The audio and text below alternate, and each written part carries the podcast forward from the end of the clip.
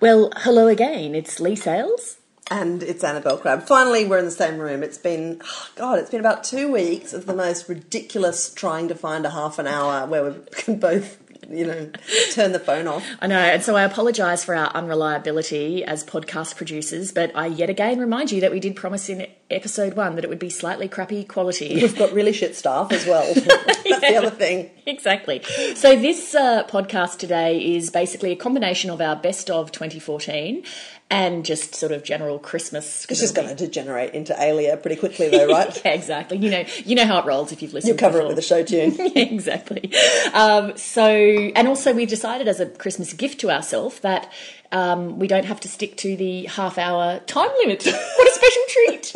So we're sitting here at my kitchen table today with some delicious biscuits that Annabelle baked, which I've already eaten mine. And I'm now eyeing off the final bit of yours. Yeah, I know, fair enough. I, I brought a sort of really lame little cellophane packet of biscuits for you. You've presented me with this bag of incredibly beautiful baked treats. I mean, I can't even. It's got the it's got the aura of rumball about it. I don't know if that's right or Yeah, wrong. there's There's like four things in this bag. There's baubles tied on the. Yeah, you've totally. Oh, right. Oh, God. Yeah. Right. so there's a sort of an. Is that an apricot ball? Ginger a ginger balls, ball. yeah. They're- From a ginger nut. How nice. yeah, yeah. Okay, To try gin- ginger ball. You should. They're This not- is going to really work for audio, I think. They're not quite gingery enough for my Oh. taste because I really like, I love my ginger to be quite gingery. In fact, on the weekend I had for the first time, have you ever had a cocktail called a Moscow Mule? yes, I have. That's got apple juice, that isn't, hasn't it? And ginger. Um, ginger, Am I right? I think it was like ginger or maybe ginger beer, um, Oh, yum. lime juice. Uh, yeah, I can't believe I've raised it. I don't know. It was there was mint. Anyway, it was very nice, but po- possibly not gingery enough for me. Like I like a Mm. real when I like a is ginger, I like a delicious. real ginger kick. So oh, good. I'm glad you like them. Do you know, I would really like to see the sales figures for A, condensed milk, and B, Copha at Christmas time. Oh. I assume that there is like a, just a massive spike. Because like, what else do you ever use Copha for? Have you ever heard of another use of Copha apart No. from Christmassy slices? kids' birthday parties, Yeah. chocolate crackles, but that would be about Yeah. it. But yeah, condensed milk, exactly. They must just have a run on that stuff. So when we had, sorry, one more um, pushy baking related um, point. Last week when we tried to get together and it didn't work, um, I had some sticky um, traditional gingerbread that I ended up just sort of sadly leaving on your desk in a really unbecoming container. But that is my new thing. Like, I mean, I had I bought a box of it at my um, daughter's kind of drama performance trading table store um, last weekend, and I've made about four tons of it since. It's got fresh ginger grated into it. It's like it's not like a ginger gingerbread house kind of gingerbread. It's kind of sticky. It's about fifty percent molasses basically, or treacle Treacle. and golden syrup and fresh ginger, loads of it grated in. Yum. Well, funny, funny you should raise that. And by the way, if ever you drop food on my desk, you know the container's irrelevant. I'll, I'll take just you know a milk carton if it's got your tasty baking in it. Um, my what what we were going to do today in the podcast is talk through some of our favourite things of the year, favourite baked recipe, favourite salad, favourite main course recipe, favourite books, favourite film, favourite TV, blah blah blah. Anyway, my, one of my favourite recipes, baking recipes this year, which um, my criteria is how often have I made the thing because I think that's a good criteria that it's a favourite if you keep going back to it. And I keep going back to in Stephanie Alexander's Cook's Companion. There's a ginger cake. Um, it's called Sue's ginger cake, and it's also treacle. Um, So it's very gingery, so you get that lovely sort of spice of the ginger, but then the treacle gives it that heavy, sticky. You know, it's almost got also treacle that slightly bitter note in it. Yeah. So it's a really, really delicious cake. Treacle is just an underused sugar bearing um, Yeah. vehicle, isn't it? Yeah. I always associate it with Enid Blyton because they'd be in their midnight feasts in um, the Enchanted Wood or whatever. There'd be treacle, or I think Moonface in the Enchanted Oh, Wood. like Google tree. buns. Yeah, It was like an, a universal search engine bun that was um, Enid Blyton being incredibly yeah. ahead of her time. yeah, exactly. They sounded delicious. So, what did you have a favourite uh, other than the gingerbread cake you've been making? Have you had a favourite recipe for this year of cakes or other baked goods? Look, um, the the cake that I, pound for pound I've made more since becoming aware of it is this great chocolate cake. Um, and I'm, I'm just have never been a big chocolate cake fan. Like I mean, I, I don't know. But ever since um, a friend of mine, Sue, brought around um, this Rachel Allen chocolate cake, it's got fudge icing, which I think may be the kind of um, clincher. It was a revelatory chocolate cake. It's incredibly fudgy, um, but somehow still a bit moussey, you know. Um, and it's got this ridiculous icing, which is kind of the thing that makes the whole shoot and match worthwhile. Where you um, you make the icing by um, um, heating butter and water and caster sugar Oh. and cocoa, and it kind of makes this. It's like fudgy. So it would be like sort of fud- thing. yeah. and then you you kind of pour it over when it's warm, and then day after day, this cake improves. And Is it like that old school fudge? Like remember the fudge you used to get at school Yeah, fetes? that's totally. Like It's yeah, exactly like It's always that. got like a sandy sort of texture. that is exactly what it's like. And Oh, yum. yeah, it's really good. And the reason I've been making it a lot is that um, one of my best friends, one of our best friends, um, was diagnosed with celiac disease this year, and so um, I have been cooking more gluten-free stuff than ever before. Um, and I have it's driven me into a whole new world of flours, you know. So I've got I've now got all this weird stuff in my you know tapioca flour and rice flour and you know you can make such great stuff that's and they still taste good. My- This cake um, has only 70 grams of flour in it. The rest of it is just calorific monsters, you know, from the planet fat, basically. no, it's got um, uh, quite a bit of almond meal in it. Oh, yeah. So I found like if you just exchange the 70 grams of flour for 70 grams of gluten free flour, which is this sort of devilish concoction of ground up things that don't have wheat in them, um, it works an absolute treat. Hmm. So I've made it a lot of times. Um, Speaking of substitutions, let me ask you while Hmm. you're here in person. I, the other night, at about half past nine, went into a blind panic because I stupidly had come home from work and decided mm, it's a good time to do a bit of Christmas baking and went to start doing some biscuits and realised that my husband had eaten the last egg and so I was without an egg. So I. But he just he just cracked it down his throat out of sheer malevolence. I exactly. hate that. That like when you're already doing the Christmas baking late at night. That you know that point where you've got so little time left to do it that the thing you've been looking forward to all year, doing a Christmas baking, just turns into a sort of I hate sex equivalent. Exactly. It was exactly like that. It was just hate sex. Um, so I've texted Crabby. with a- only one egg, which is the worst kind of hate sex. yeah, exactly. Um, so I've texted Crabb in a blind panic to say, "Oh my god, I have no eggs. Is there anything you can use as a substitute?" But I'm guessing there's not. I went on a neighbourhood door knock because I presumed there wasn't. But is there? Ah, look, I have in my cupboard egg white powder. Which, Wow. Yeah. So it's kind of like what they used to use in the war, I think. Yeah. I've got it because one of my dreams is to make a portable souffle. Now I know that this sounds very, very weird, but um, I. Oh, is that a delivery or is that some child's toy gone mad? That's somebody at my front door. So I'm just going to pause the podcast. Like I said, slightly crappy quality. Just It'll be a neighbour. right. As Crabb was saying before I rudely cut her off, that was going to be a neighbour going, "Where's my egg back? God damn it!" um, yes. I've on. used the opportunity to bog into these sweet and spicy nuts that you presented in this beautiful jar. They're from a Women's Weekly Mm. recipe. Very yummy. Sugar, chili powder, turmeric, cumin, salt, and pepper.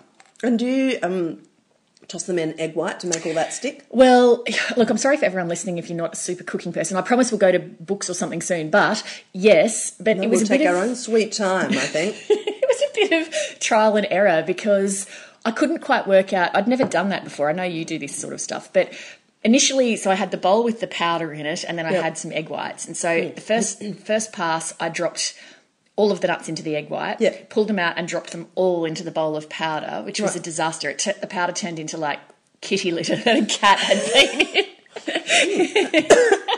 oh my god, now I've just inhaled a bit of macadamia. And so I'm assuming that I got one of the later batches. Such a good friend, I thought I could give you an early batch, early prototype. Yeah, Um, oddly absorbent. Then because when I put them then in the oven, there was too much egg white. It was like the nuts came out. It was like a nutty egg white omelette. So okay, no, then, that does sound tasty. Then I discovered the best, better thing to do was to put the nuts in the egg white, drain them in a sieve. Mm. How many egg whites are you using? I here? used a good carton. What? Um, I know, Far maybe out, too man. many. I use one egg white for six cups of nuts. Oh, oh my What- god! What, what idiot is feeding you this recipe? Or is it? It was just me. my own. Sorry, you're just like bathing them in a. The recipe called for two. I reckon I used about twelve over the course of the cooking. So clearly I was I've- draining off too much. The secret is that I mean I don't know. well, I put them in It's the egg white. I put them in the egg white. Then I put them on the tray. Then I sprinkled the powder over and then Oh. shook ah. them. okay. Hesitant as I am to interfere with this excellent routine, I just use one egg white, but I beat it like until Oh, so it's very peaks, Oh. and then you just tip. I, I use one egg white for six cups of nuts and toss it like stir it all through, so they're Right. all just vaguely coated, and then I just tip the powder in on top, Right. and keep stirring, Right. and then they're all kind of They come up a treat. And the, these are some spicy almonds that Annabelle makes. What are the spices that you put on those? I put um, so it's a quarter of a cup of caster sugar, Mm-hmm. and then two teaspoons of salt, and then a teaspoon of cumin, and half a teaspoon of cinnamon, half a teaspoon of um, uh, cayenne pepper. If you're um, wanting a Mm-hmm. Mm, yum. spicy one, that's how I keep my children away from it. Oh, I'm sorry, that's spicy. Yeah, even if it isn't. And then uh, a little grinding of black pepper, and then. This is my mum's recipe, and this is the evil genius step Yeah. that will take the nut from, oh, that's nice to, what is in that? A teaspoonful of curry powder. Ah. Yeah, you're just your standard, bog standard curry powder. And that, weirdly enough, it's one of those sort of shameful ingredients that really makes it. I've got a, a- Interesting. a salad dressing recipe that is equally superb, but the secret shameful ingredient is just tomato sauce, like a- Yeah. a, a tablespoonful of tomato sauce, which takes it from kind of Toma- there was a great piece in the New Yorker lots of years ago about um, Heinz ketchup. and did you read that one? I love that article. Yeah, Um, about what the perfect because great tomato sauce. It's the perfect balance, apparently, for the human palate. The perfect balance between sweet, sweet and sour. salty and Yeah, spicy. Yeah, And the I think it was a Jeffrey Steingarten essay, wasn't it? can't Oh, remember. Maybe it wasn't. Was it Malcolm Gladwell or somebody? Yeah. Anyway, yeah. It made it, it's it had that. I remember the article. It had that Gladwell sort of approach, but Mm. I remember that the answer was he wrote about something called amp. Was it amplitude? Yeah. Like the amplitude of the tastes. Yeah. And it was this because there was another mention in the um in the article of a perfect mustard, wasn't there? Yeah. Like Grey Poupon mustard, which apparently was just the un backable market leader. And it was this sort of es- story about why um, rival brands just never got there. It's just it's actually Yeah. this sort of incredibly um, finely balanced recipe. Yeah, that's right. And Yeah. talking about that Heinz, I can't even recall now what the other brands of ketchup are in the That's US 'cause there Heinz aren't any, so you know, far yeah, ahead. Yeah, Um, and also these Coke incredible was another people. one that was mentioned. That's right, the, yeah. You know the recipe, the sweetness and the spiciness. That's right. yeah. It's the right balance. And these people, these incredible people whose jobs are as food tasters, when you're doing, say, a biscuit prototype that you get in these professional palate people Yeah. who say, no, that's not got enough salt or that's not got enough whatever, and Yeah. they know the most marketable. Their palates developed into the most marketable mainstream American taste, and in fact, I think from recollection, maybe I'm conflating two articles here, but it's even based in a sort of some, the best people are based in like Midwestern America, like sort of heart, American heartland sort of stuff. Imagine yeah. just having that as a gift. Imagine if your life gift was just to be born with an incredibly developed average palate, like Hmm. an incredible ability to understand what the majority of people will find delicious. Like, Exactly. And why. I mean, what a great talent. I know. Palate ten looks three. Oh, The spin off. Now, um, let's we'll come back to some uh, some of our favourite recipes of the year shortly. But why don't we go to? Look at you. You're like, you're, you're complete. I, should- love the way you direct traffic. Well, it's thing. because I'm back You're- holding Yeah. the microphone. I love it that way. I think it works. Uh, let's talk about our favourite television of the year. Look, for Matt, for mine, the greatest television um, of the year is Shaun Micallef. Yeah, I loved it. He's just absolutely nailed it this year. Mm. That has been the show that I have consistently just not been able to wait for. Same. And Shaun Micallef, think- mad as hell. Yeah. I don't know, like, I feel like Shaun Micallef has always been a genius. And he's had kind of, I don't know, different shows, completely different manifestations of his talent. And this is the one that's just got it absolutely right, I reckon. I completely agree in every way. I'm, I'm actually stunned that they are able to put a show out of that quality every single week Yeah. with quite a small team. Yeah. And also that he straddles the line. I mean, it's just so sharp, firstly, Mm. the sort of takedown of all the political things, but it's actually, it's really astute, Yes, like the is, stuff yeah. that he's pillorying. And also, when you work at the ABC, it's, you know, he would he has to tread a very fine line where he doesn't breach ABC editorial policies and that Yeah. it's fair and all the rest of it. And he does it week after week Yeah. flawlessly when the pitfalls I can't even tell you the pitfalls Yeah. of that sort of stuff. It's And the, brilliant. The tone is so great, and there's just all of these. I mean, even when you um, when you queue up. Um, I mean, I often I always watch it on delay, and even like the little listing that describes what happens on the show that Oh. week is so funny. Like there's Yep. just all of these little extras packed in, even down to. I mean, one of my favourite elements of the show is just the names that they make up for the fake experts and correspondents. They're just so funny, and um, it's a really hard thing to do. One of um, I read this week um, the you know that great series that Julia Baird is doing called Anything But, where she Yep. interviews somebody about anything but the thing that they're famous for. Yeah.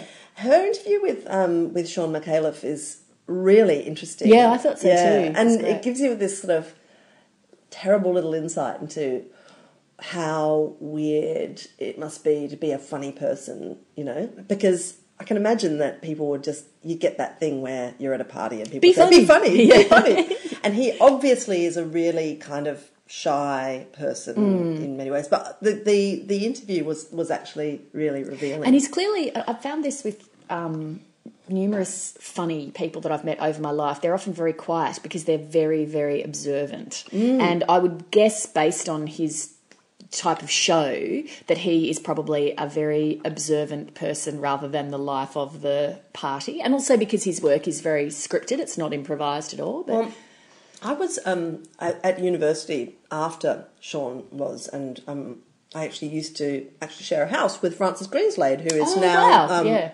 who is the only person I've ever asked for a photo with at the Logies. really. yeah. Anyway, carry on. Mate, you could have dropped my name. I know. I think I still owe him rent, I so know that. might not have helped. but he was really legendary because of what Shaun, he'd done or- with Footlights. Yeah, Right. Yeah, Francis less so. No, no.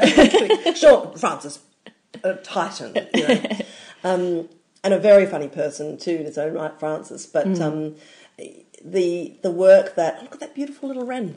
Some people knocked on my front door about that and said that it's a really rare bird that just happens to be in the backyard. And then they were like council people and said, You've got the cluster of whatever these birds are. And then I got a letter. They are so beautiful. I know, Like, little so we're, blue. we're looking at um, that. It's like a superb blue wren, but it's um, not blue. So it's like a little grey wren. the blue um, ones do come in. like Oh right, so you've got blue. Yeah. That is Okay, so you're a, very bird lucky watching thing. freak. I didn't know this. So people Yeah. knocked at the front door and they didn't show any sign that they knew who I was. But then I got a letter at work, which was sent to my producer to say, We're putting out a press release about Sydney's native bird thingies. And we know that Leigh Sales has got them. So can she please be in our press release about how much she likes the birds? And I'm like, Well, I don't think I can because I don't, I sort I of don't endorse them. bird species. I don't endorse bird watching, okay? I just, I can't encourage that. not a twitcher. The Leigh Sales story. I'm constantly thinking of titles for memoirs. I know. You said about three things today that I think are the title for the podcast already. Not a Twitcher is Not probably going twitcher. to be it. But those, Um, that is a really like that. So these tiny little wrens are just jumping around in that little wrenny way that only only really a creature with a thoroughly flexible tail like that can, you know, animals that express themselves through their tails are just so cool. I am so sorry, listeners, that you have come to this podcast thinking that it's going to be books and films, and now it's bird I watching. know. Come on. I'm Bird watching with Annabelle Crabb. Right, I'm about to read out your address so that everybody can come and enjoy these damn birds because I don't think I think they're wasted on you. They're upset it. Now, can I tell you my favourite TV? Must never get a cat. Yeah, no, that's a good point, actually. Mm. Okay, enough of the birds. Can I talk about my TV? Um, my favourite TV, they were both things to which I was a reluctant convert Oh, and had to be talked into watching, and I thought they were both fantastic. One was Masters of Sex, and the other was Please Like Me. So, starting with Masters of Sex, which is um, a drama. It stars the guy who always plays Tony Blair. Um, Oh yeah, um, Michael Sheen. Michael Sheen. Um, and it's Imagine basically always. no, she's still looking at birds. Everyone, I I'm gonna- remember I'm listening with my left ear to you. They're, they're nesting. Look, Sales, you can have babies. Oh, are they my really nesting? There could be a bloody, you know, Tasmanian tiger in your backyard, and you'd be like, but anyway, back to me and what I like to watch on television. Carrie would be like, "Oh my god, there's a unicorn! There's a unicorn in your backyard." I'm like, "But I read a fantastic book by Steve Toltz." Um, so, So, Masters of Sex. can I just quickly say, yeah, yeah. it's great Yes. to see people who have played Tony Blair their whole life getting some other stuff to do. It's like I'm really worried about Anthony Ackroyd when Kevin Rudd got the ass as well, and like when he returned, I remember like remember that that that four hours of television that we did Yeah, together when he finally you know rubbed out Julia. And you ran out of people to talk to, so we ended up having to chat. I just thought, I remember thinking on that night, this is a good night for Anthony Ackroyd because he does a really great Kevin That's Rudd. true, and he's got some work again. But he was sitting back, around yeah. high fiving, like, "Whoo!" Not so much for Amanda, whatever her name is, who was Julia Bishop, yeah, Amanda I know, Bishop, yeah. Um, Sorry, now I'm going to shut up and Yes. not even look at that Thank incredibly you. adorable bird. I'm going to be focused on you. You can look at the bird as long as I can just keep talking. Um, Masters of Sex, basically, William Masters and his um, assistant Virginia. oh, she ended up marrying him, so she was ultimately Virginia Masters. But and I I felt terrible that I can't remember her name. Anyway, William and Virginia, um, sex researchers in the 1950s, 60s, and so it's sort of loosely based on their true real life research. Now, I didn't really want to watch it because I felt like, oh, I've seen that story, you know, about repressive attitudes and sex researchers and stuff. I'm just not interested. But what elevates it is the performances. He is a fantastic actor, that guy, and the woman who's Virginia is also awesome. But then, possibly even more than them, there's a little subplot that involves Beau Bridges and Allison Janney um, as a couple, and he is a closet homosexual, and she's his long-suffering wife, and it's really heartbreaking and beautifully done. So, yeah, I I was have not very- watched a single second of that, and Yeah. I'm now going to devote my Christmas. I had to completely get talked into it, but I loved it. The other one that I had to get talked into, Please Like Me, which is Sales the- had to be talked into sex, but turned out like it. Was it improved by the knowledge, the absolute 100% rolled gold knowledge that Kevin Andrews is probably watching it at the same time? and taking notes for complaint. Um, yeah, Masters of uh, yeah, watching Masters of Sex in the kitchen with my Christmas baking. Masters of Hate Sex. um, the other one to which I was a convert was Please Like Me, which is the Josh Thomas. Uh, it was on ABC Two, I Yep. think. Didn't rate very well, but has been very acclaimed. It sold over to the US. Yep. Now. Josh Thomas is somebody that you may have strong views about already because he's got quite a distinctive persona. You've probably seen him on, in fact, Shaun Micallef's show on Channel 10 talking about my generation, um, or maybe you've seen him do stand up on telly or whatever. Uh, and so he's someone that you probably have a formed view about, perhaps, which I didn't. So I thought, ah, it's not really my bag. I don't really want to watch it. I ended up watching like season two, episode five, or something completely mm. out of order because people were going on about Twitter about what an incredible piece of television it was. And it was an episode where he and his mother were going for a hike in Cradle Mountain, and she was opening up about that she had recently tried to kill herself, and they were discussing it. And so then I sort of it, that was a truly amazing piece of TV. It's so it's really the scripting is just flawless. I reckon it's so natural, and the performances are also so. I don't know how they've pulled it off, but again, they're so natural. Like they feel like real people. It feels almost like not not a doco because it doesn't have that feel, but it's it straddles that line that really beautiful comedy does sometimes, where it can be so painfully sad, but then also really funny, and it just brings it back. like Louis. Like, Louis, exactly like a- Louis. Yeah. There's whole episodes where there isn't one laugh, and yet Hmm. you're so.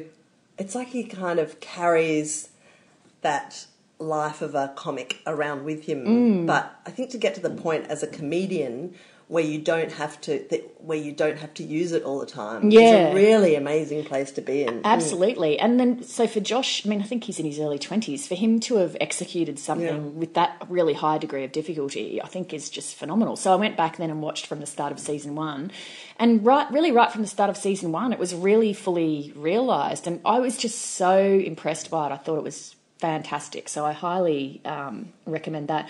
What about um, because I had a baby this year? I've sort of been very housebound, so I didn't get to the cinema. I think I got to see Gone Girl, and that was it. Did you do any kind of um, breastfeeding kind of box sets or movies or anything like that? I did, but nothing that really leaps out at me other than Masters of Sex, which Yeah, I was right. watching. Yeah, nothing that. Oh, we did True Detective, which I thought was really good, although I lost a bit of interest in that halfway through. I also got to a point where I felt like I just didn't want to watch any more stuff that involves violent mutilation Yeah. of women and stuff. I just yeah, and that really it. cuts out a lot of content. So. Yeah, it did. It really did. So when we had our first baby um, in London, um, Jeremy went to the DVD shop, which you know was still the primary um, means of obtaining filmic content. Anyway, came home and I was like on day three after having a baby, which you're, you're pretty much in tears the, the whole of that day anyway, right? Plus feeling like you've been hit by a bus. Anyway, so he comes whistling home with um, two films, Babel and Hotel Rwanda. oh, thanks, Jeremy. That was so good. He's like, no, they're supposed to be really great films. I'm like, I know, but I'm already crying. So about an hour into Babel, you know, when the kid's being like abandoned in the desert, I'm like, I'm out. I'm out. I'm crying too hard. I feel like just taking us all out as a family. No, just, no. Anyway, We always used to laugh when we would go to the video shop together because it was just an endless array of Phil holding up. So how about, you know, this? And I'd be like, are you joking? Why don't we do Friends with Benefits? Oh, you must be mental. It would just be this back and forth. The best ever example of that was our neighbours once were telling us how she sent the husband off to the video store and he came back with a DVD called One Tough Bastard. Which then we were like, "Hmm, it's not about steak. yeah, exactly. We were like, what would be the sequel to that? One tougher bastard? Two tough bastards? Tough bastard goes to um, Vegas. Um, so yeah, so I didn't get to the cinema really. So I, all my film watching was pretty limited. But did you see any movies this year that you? I am, um, because of too many small children, just tragically um, uh, debarred from a sort of standard movie watching life. Um, also, my propensity to fall asleep about half an hour into any DVD or yeah film. Yeah, yeah, I'm great. sure it's no surprise that I've nominated, you know, Please Like Me, that's a sort of 25 Wiggles. minute, and you've gone Micallef, which is about a Yeah. 22. But um, I did see a movie that made me very happy earlier in the year, and that was um, Wes Anderson's Grand Budapest Hotel. yeah. And I have this sort of I love Wes Anderson, but I because I love the way every every frame is a entirely plausible photograph. You know that Yeah, right. it's, the composition is just so incredible, and I love the kookiness. I love the actors that he uses, and so on. But I often find that at some point in a Wes Anderson movie, I always kind of think, "Oh, this is this is going on a bit long." Like it, and I'm I'm always willing it to be perfect from beginning to end. But often I find I think, "Oh, now this is just being overworked," you know. So, but the Grand Budapest Hotel is about as close as it's got to perfect for me with a Wes Anderson movie. Um, there was only one little bit, sort of chase scene bit where I thought, oh, but it didn't, didn't last very long. So, um, but it's just I could watch it with the sound down. It's the most beautiful piece of. Um, I've not seen that. I must get that. and it's funny, of course. Right. Um, Laugh aloud funny or gentle wit funny? Oh, I find it laugh aloud funny, um, and I think it's just because I don't know. There, are, he he makes a habit like the, these scripts always make the habit of breaking conversational rules. Like somebody says something that's just so out of order that you just laugh at the effrontery of it. You Right. know, that's what I like about it. Uh, Yeah, right. The you know that thing about But- films that go on Yeah. too much. I, I think in modern filmmaking that is a massive problem. That like I Mm. think films that go beyond a one hour and forty five minutes. I'd, I'd like to say an hour and a half, but I'll be a little generous and say an hour forty five. I think ninety percent of the time it is the vanity of the filmmaker. It's nothing that a good edit or a good piece of edit in the scripting process. I reckon could not do away with. Like Gone Girl, for example, the only film I saw in the cinema this year. Um, just needed a damn good edit. It just did not need to be, I forget how long it was, over two hours. It just did not need to be that long.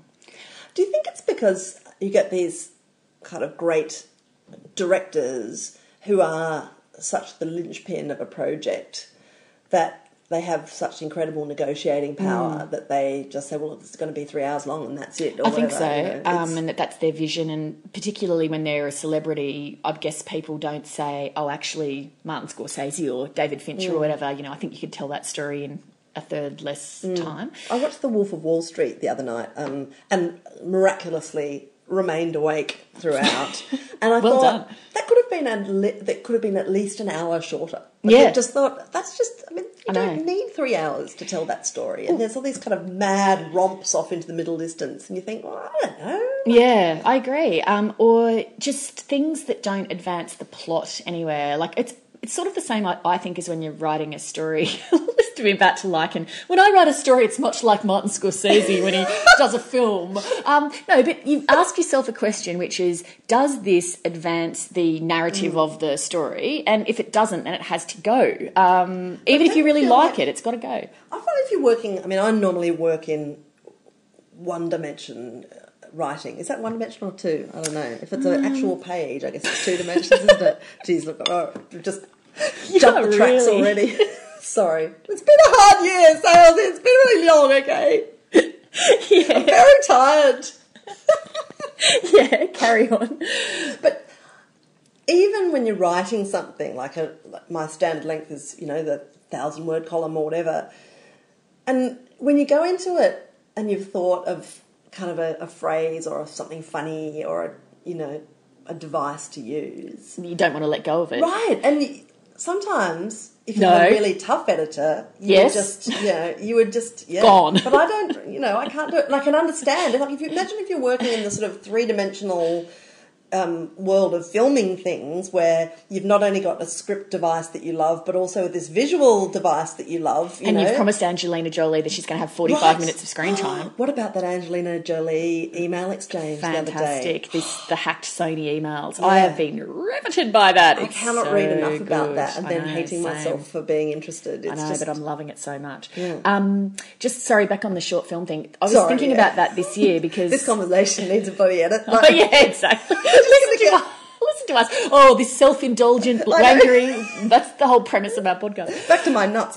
Um, the do um, you imagine an editor going through this and just going, "I'm sorry, I couldn't salvage anything. It's uneditable. It's all ridiculous." It's uneditable. Um, I was thinking about the short film thing because I only saw basically films at home as DVDs, and my favourite film of the year was Misery, which I had never seen when it came out in Right. 1987 or whenever it would have been. I'm stunned that Jeremy didn't hide that from the DVD. That would have when I'd just given birth. Oh, here we go. Misery. it was actually, we were laughing. It's funny as well as horrifying. And it's horror.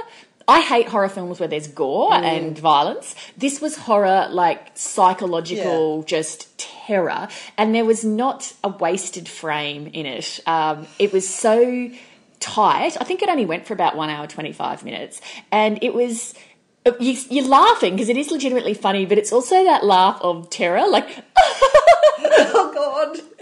it was because great. the fame of the film precedes it, so you know that. I mean, you know that there's going to be some serious, sick kind of. Well, I I thought it would be more disturbing, I guess, than it was because Yeah. I'm sure people remember the premise of the film is that a famous writer is in a car accident and he gets rescued by a woman who's his biggest fan, and then she basically will not let him leave the house. The, the humour in it comes. I mean, people talk about some of the funny Kathy Bates lines in it, but I thought the humour actually came from mostly James Caan's reaction, like his dawning realization that this person is an absolute psycho and that he is never getting out of her house. And so some of the cutaways when she'll do something and they cut to his face and it will be he's trying to humor her, but he's actually just got this overwhelming feeling of complete just desperation and horror. It was funny. It was funny. So anyway, and it's only an hour 25. You'll be able to stay awake Wow. through it. So, okay, I'll do so that. you've got to do that. The, the creepiest film I've ever seen that is that that achieves that whole feeling of impending doom that's just so awkward to watch. It's it's as hard to watch as Fawlty Towers Right, for different or reasons. The I- Office. I find Fawlty Towers really difficult because you just you just know it's all going to go to hell in a handbasket. Yeah. Um, was I think it's called The Company of Strangers. It's actually Oh, yeah, the film okay. version of an Ian McEwan novel. Right. And Christopher Walken is this sort of impossibly stylish and yet deeply menacing guy who befriends a couple in Venice. They're there on holiday, as a married couple, and they're kind of going through some tensions. Right. But nothing like what Christopher Walken unleashes on them. He's the best creepy killer and dancer slash you know combined. I know. in the world, isn't he? He absolutely is. Although my favourite villain of all time also coincides with my favourite Christmas film of all time. Oh, nice. bringing in the. Christmas theme, which is Die Hard. I know that's an unusual choice for favourite Christmas film, but you know the scene. It's Christmas Eve, probably about eighty-seven. Nakatomi Plaza in Los Angeles. Yeah. Bruce Willis, Detective John McClane, is coming to visit his um, wife from whom he's estranged. She's had a gutful of his um, New York coppery, um, and Alan Rickman takes Oh, over the God, plaza, yes. and he is a great baddie. Absolutely, like that sort of the baddie that you Rickman's a actually great everything. He is but Yeah, definitely. and he's you just it's one of those baddies where you think, oh, it just seems a real shame that you think you're not going to be able I'm pull sure I this could change him. And I'm sure they must have deeply regretted that because the film ends with him plummeting to his death from about Yes, floor remember that 120. sequence. And so I can only assume the filmmakers must have been really disappointed that they killed him off in such a sort of non-recoverable way. yeah, yeah, tricky to get around that. What's your favourite Christmas film? Oh, look, this is terrible, but really, oh, there's the blue one. Oh, I'm God, I thought we got I'm off that. Sorry. She's not Um, just to paint the picture for the listeners. She's not making eye contact with me. She's just looking out the back all the time at the birds. You don't deserve them. anyway, yes. Um, oh, look, I'm just disgustingly conventional. I, I really just enjoy A Christmas Carol and I will view it in almost any um, manifestation or production. In fact, I really enjoy the Muppet Christmas Carol. Yeah, Muppet Christmas Carol It's, great. um, I totally would have pegged you for It's a Wonderful oh, Life. yeah, absolutely. I must have seen that about 50 times. Um, Yeah, same. I love that. Look, but I mean, for me, the connective tissue in It's a Wonderful Life is Jimmy Stewart, whom I will at some point time travel to 1938 and marry. I'm, I, you know, I like him before the westerns era. Like, you know, my kind of tingling knife point of adoration of Jimmy Stewart comes at exactly the point at which he made the Philadelphia story. Oh yeah, he was. That was fantastic. Oh, um, do you prefer Jimmy Stewart or um, not Cary, Cary Grant? Grant? No, no, not Cary Grant. Um, Gregory Peck. I just, it's not even, Gregory Peck is not even on the screen. Like, there's daylight second. Wow, interesting. I love Jimmy Stewart. I probably like Jimmy Stewart better too, but I do also love um, Gregory Peck. Cary Grant for me is like a distant third. Oh, forget about those. it. Yeah, forget it, Cary. He's just a show off. As for Clooney, not even in the same Oh, ballpark. sorry, fella. Exactly. Um, now, even though I said unlimited time, I've got a meeting at work in 20 minutes, so we'll have to try and hustle a bit more. Um, okay, your favourite fiction of the year? Right, well, I was very lucky earlier this year um, to um, work as a judge on the Stella Prize. So it was a great discipline because all of a sudden I had like 165 or something books to read. And because it was, you know, work in the sense it was an obligation, I didn't feel guilty about reading fiction and reading, you know, all of these books that I wouldn't ordinarily read. And um, one of the books, which was actually shortlisted, um, uh, but pipped in the post, pipped at the post um, by um, a non-fiction book by Clare Wright called um, uh, "The Forgotten Rebels of Eureka," which is an outstanding book. Um, was a novel called "The Night Guest" by Fiona McFarlane, who's a young Australian writer. It's just an incredibly grown-up book for a really young person to write. What's the And basic premise? Weirdly enough, um, it, the book is about told from the perspective of an elderly woman, and there's so few books that have an elderly woman protagonist. And she Hmm. is really funny. She's um, she's requiring some help, so this um, kind of home help arrives, um, and the book is about the escalating relationship between these two w- women, and it is quite creepy as well because a, a sort of misery-esque element does kind of, um, and it's also told through the prism of the this elderly woman's slightly um, loosening grip on reality. Like she's got a sort of a um, kind of a dementia situation occurring, but it's you know she's she's also quite like um, she sort of falls in love with this guy, and there's some shagging, and like I just think it's just really interesting. It's something you hardly ever read a book that is told from the perspective of an elderly woman, and where she's funny and sexy. That sounds and- great. Yeah, I it's love a the sound of really yeah, it's a great book. It's really and it, there's some laugh out loud moments as well. Um, just really clever turns of narrative and description. I really enjoyed it. I am going to go for one called, um, well, two actually, cheating a bit. One is called Red Sparrow by Jason Matthews, which is a thriller. Jason Matthews is a former CIA agent. It was lauded in the New York Times as the best spy thriller since the advent of John le Carre. Oh god, it was just great fun, totally great holiday read, unputdownable, just rollicking great, you know, Russia and here and there, and oh, everything you want in a spy novel. Beautiful Russian chick. Um, loved it. um, also, really loved Stoner by John Williams, Oh, which yeah. is a book. Feel almost a bit cliched picking it. It's one of those books that you know it's been discovered. It was written in the 1960s, and for some reason this year it's come into vogue and it's been discovered. But it was actually a wonderful piece of writing. It's a very simple story about a guy who grows up on a farm, and his father says. I think that the farm's not going to be sustainable, so you should go into university. And so he goes to university, and then it's just his very ordinary life, basically. But it's written in a very sparse, Helen Garner esque sort of style. It was really Is it the sort of style that would would um, spawn a thousand, you know, imitations? it could. Um, It's the worst thing about reading a really great book, isn't it? The knowledge Yeah. that it will probably be imitated by, you know. yeah, you said that once to me that, oh, you know, it's so disappointing sometimes when you read a great book because you can't help but just think about all the terrible imitations it's going to spark. I was like, oh, thank you for ruining Oh, no. the experience of reading good books for me. Um, the, yeah, it, it might do that. It's also that thing where it's so impressive to me when you take a book that is.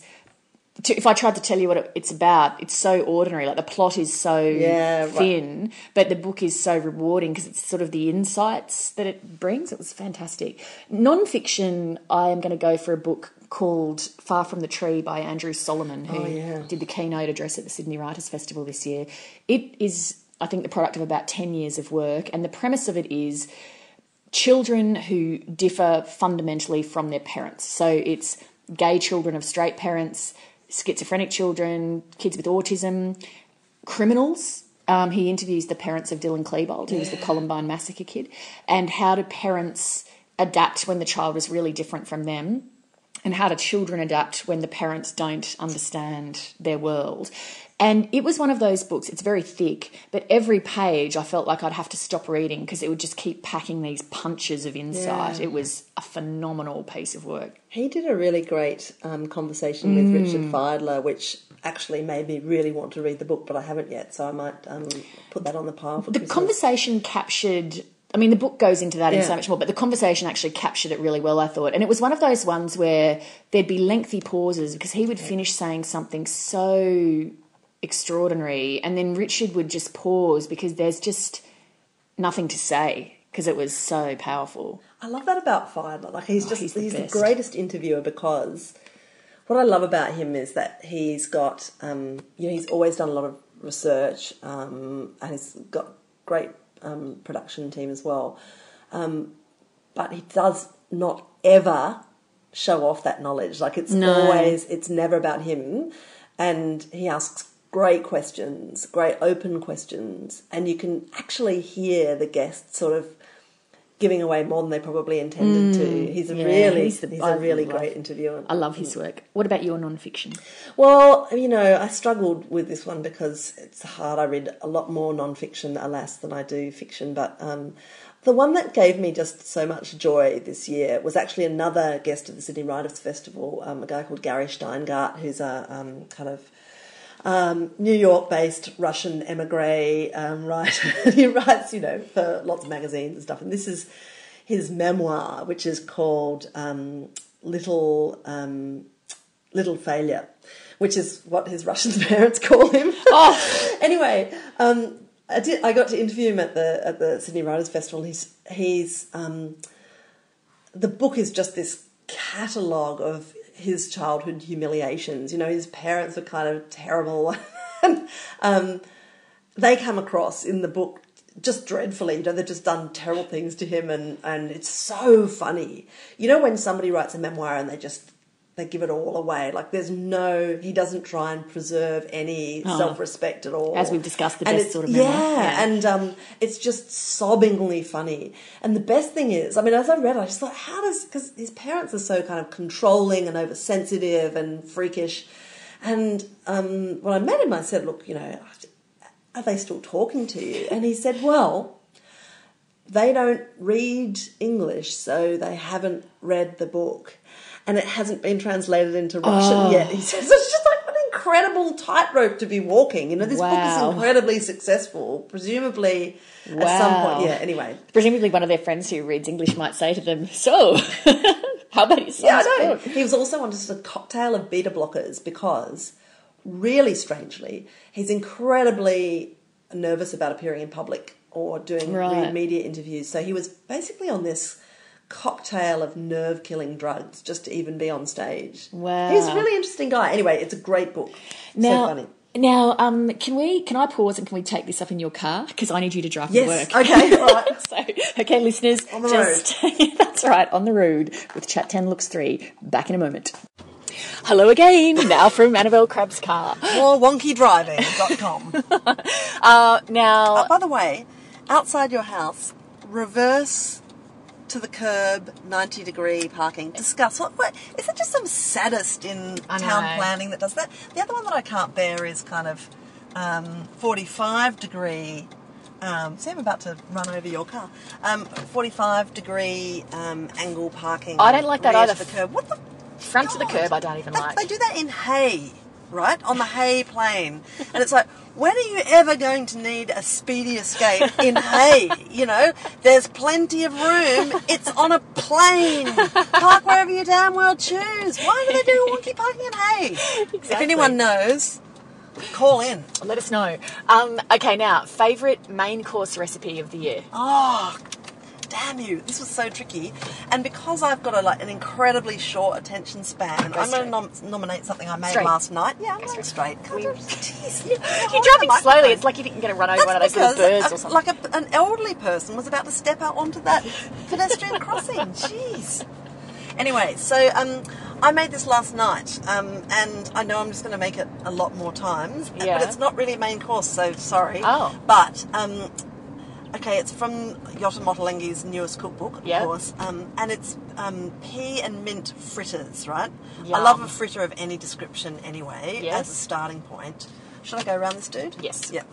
Um, so it's you basically get I just use frozen peas, um, defrost them, and you give them a kind of like a, a pulse in a food food process till they're a bit.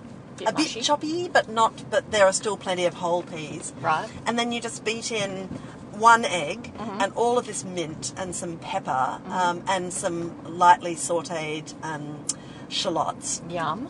and with a tiny bit of vinegar, just Mm. a little sniff. And then you form it into kind of patties, Mm. and you're thinking like, how am I ever going to make this into a croquette? It's so so runny. Yeah. Any flour? No flour. No flour. Maybe there's a tiny bit. No, I don't think The there is. holding it maybe there's no, maybe there's a tiny bit. Sorry, I'll have to check. Yeah. But here's the magic, and it's just opened up a whole new world of fritterdom for me. You pop it in the freezer, and you freeze those bad boys, and Ah. then once they're frozen solid, you can then with ease um, flour and egg and breadcrumb them. Use panko breadcrumbs, and then you pop them back in the freezer. And then when you're ready to cook them, you bring them out and then you let them de- just defrost a little tiny bit, and then you just pop them into the hot oil, and they go incredibly golden brown on the outside, obviously, but on the inside they're still fresh and green and the most. It's a great crisp they are just a bright, brilliant green, and they just taste like pea and mint. Oh my god, That sounds absolutely yeah, delicious. So good, Beautiful. Um, I am going to nominate a lamb dish that out of the Women's Weekly that I've made about 20,000 times, such that my husband has banned me from making it again. It's slow cooked roast lamb. Mm-hmm. You, It's a butterflied lamb shoulder or lamb leg. Mm. You put sumac, oregano, salt and pepper, uh, lemon rind, the rind of two mm. lemons, and a mm-hmm. bit of olive oil, and then you baste that over the top of it, or just, you know, I put it on with a spoon basically and spread it out. Bake it in the oven at 200 for 40 minutes, pull it out, 500 mils of beef stock around, and then tightly cover it with alfoil for Are four you allowed hours. to do beef stock with lamb? Doesn't it taste? Doesn't it? Straight. Um, It's fine. It just sort of, I don't know, it tastes delicious. So, and then to do a write up here where that truck's going Oh, it's a genuine question. I'm just never sure about like crossing the streams meat wise. I, don't don't- know whether you go from sort of reasonable into turducken territory. I mean, that sounds pretty low end offence, is it? Kind of. It's very tasty though, um, and it's so the sumac is so fragrant. It's Sumac is so good. and the lemon. It's a real coincidence you should mention that because my other thing that I was really tossing up because it's a dish that I've made just until my fingers have bled this year, and with my friend Rachel um, talked me into making this soup. Go left into this one-way street. It's a Bill Granger. Um, In- down there, down there. Oh, crikey! Sorry. Oh, awkward reverse up. It's all right. Wow, we just make each other drive like idiots, don't we? it's because we're talking so much. Yes, I know. Let's, Anyway. This is just not a Christmas road safety. I thought about making a joke on Twitter the other day because I ate, ate so much Rocky Road that um, my friend Sue brought round for me that um, I said, I'm thinking I'm in danger of becoming. Um, of joining the Christmas Rocky Road toll. Oh, And I just thought, well, that's just such importance. thank you so for saving say that for the So now. I've said it. okay, the Um, Bill Granger recipe. Right. Okay. So it's it's this Right. um, uh, pumpkin and lentil soup Mm-hmm. where you um, toss pumpkin and a chopped up um, onion in all these spices. So it's like cumin, um, some paprika, I think, coriander, and then you chop up um, half a dozen tomatoes. Right. And um, then you and put that in, and some garlic.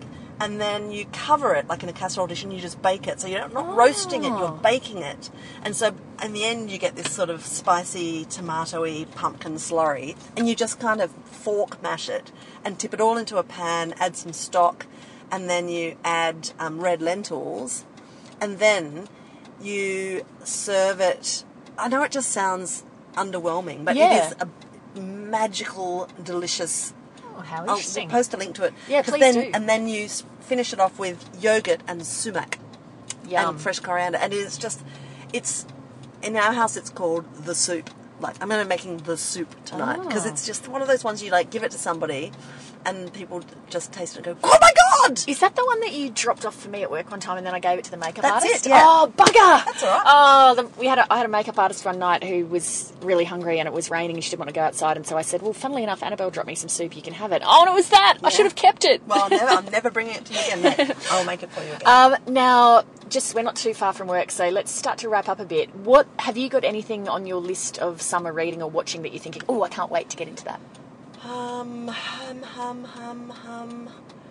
God, I'm just, I'm so confused about turning right here that I'm, um, I've gone a mental me. blank. I've got this sort of massive queue of things to read over Christmas. Ma- mainly things that you've mentioned over the course of the podcast. I Right, think. right. Um, just give me a moment. You, you say, I, you, I can sense you've got a thousand things. So I'm keen to read a book that I think you would also really like.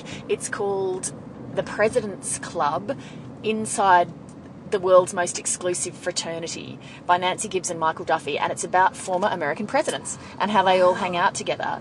And um, going right back to, you know, Herbert Hoover and Dwight Eisenhower, basically, and talking about how they're bonded by this unique experience that hardly anyone in the world has, this Oval Office time, but also forever rivals because you're competing for how history is going to be. Oh, view the. Legacy Wars. Yeah. Yeah. I've So- been really amused this year by John Howard and um, Julia Gillard doing book tours at the same time. Yeah. And you just know that they are really trying to outsell each other. Like, yeah. Well, there was an interesting piece in the paper this morning to say Howard's book has topped for LNP voters their favourite book of the year, but Gillard's is nowhere near that for Labor voters, apparently. Oh, really? Yeah. But she sold so many copies of that book, like just in the first Really? couple of weeks. Oh, yeah. interesting. Maybe She it was sold just like quick- 11,000 copies in the first fortnight, which is just Wow, that's good for unheard Australia. of. Really yeah. good. And she was doing this sort of publicity tour where she did 70 events. Sheesh. Yeah. Um, now, before we go, so we've got we've done a little thing where we've bought each other a Christmas present, and it's something that we want the other person to read over summer. Um, so we're going to open them and tell you what it is. So I've got a little card from Annabelle that says, "Dear Salesy, this is the first Christmas card I've ever written for audio. It's going fine so far. Happy Christmas, love your admiring Podmeet." And then I didn't put a card on yours. No, but you've got one of those excellent Christmas stickers like that you do at school that just says to a Crabb from L Sales. Okay, so cue audio of present unwrapping. I have got Mary S. Lovell. Oh, the Mitford girls. Oh, Yeah. fantastic. Uh, did we talk about them in the podcast or just amongst Um, ourselves? I I think- think, just amongst ourselves. Yeah. Yeah, right. So Annabelle told me that I needed to learn about the Mitfords because she said they're most the most extraordinary family, and so I've got this book, which is the biography of an extraordinary family, is the tagline. And um, it is the entry to so many things, this book, because it's so entertaining. There are so many historical events that you recognise, and throughout it all, you just think, I cannot believe that this family even exists. You know, one of them is Nancy Mitford, um, one of them is um, Diana Mitford, you know, who married Oswald Mosley, famous right wing lunatic, and then there's Jessica Mitford, who um, was a kind of like left wing revolutionary, and then Unity Mitford, who was on with Hitler for a while Oh and then shot herself in the head. Like, I mean, it's Ah. just, it's got everything, and there's so much spin off reading because then you immediately want to read everything that Nancy's ever written. Um, Oh, yeah, right. And everything that Jessica's ever written. And given that um, poor old Debo, the um, last Mitford, died a matter of weeks ago, really, or months, I suppose it is now, it's a really good time to be getting into it. And you are going to love that book. Right. Now I So- hope you haven't read this one that I've got for you. You might have, but we'll see. Oh no! oh, wow, I nearly. So, okay, this is Steve Toltz A Fraction of the Whole, which I have not read. I- But everything that I've read about it in, like, makes me think that I'm going to love it. It is satisfyingly thick for a summer read, and I have been wanting to read this for ages. Oh, sorry, I so- left the price on it. Sorry. Um, I I I left the price on yours too. Ah, lovely. Um, I am actually envious of you right now that I'm giving that to you and that I know that you've got that reading experience ahead of you because it is so funny and inventive and I think that you'll really love it. I remember I got about 25 pages in and I said to my husband, I think this is going to be one of my favourite books of all time because it was so it- great. it- and, it was. At the end, you still thought. I that. found because it's a big book. There's bits where it dips, but you forgive it because it's just so fantastic. So I can't wait to hear what you think about it. Oh, I can't wait to read it. Um, oh, nice way to finish the year, love. very. So, look, thanks for listening to us. We haven't um, talked about if we're going to keep going with it next year, so we'll maybe this is goodbye, maybe it's not. We'll just leave you dangling. I mean, so. I'm just going to drive off the edge of the ABC car park. it's, a, it's, a bit no, Thelma and obviously. Louise, but I'm going to get out of the car. See you. You've seen my driving. okay. Have a great Christmas. Have a great meeting. I'll talk to you later. See. Okay. Bye. Bye.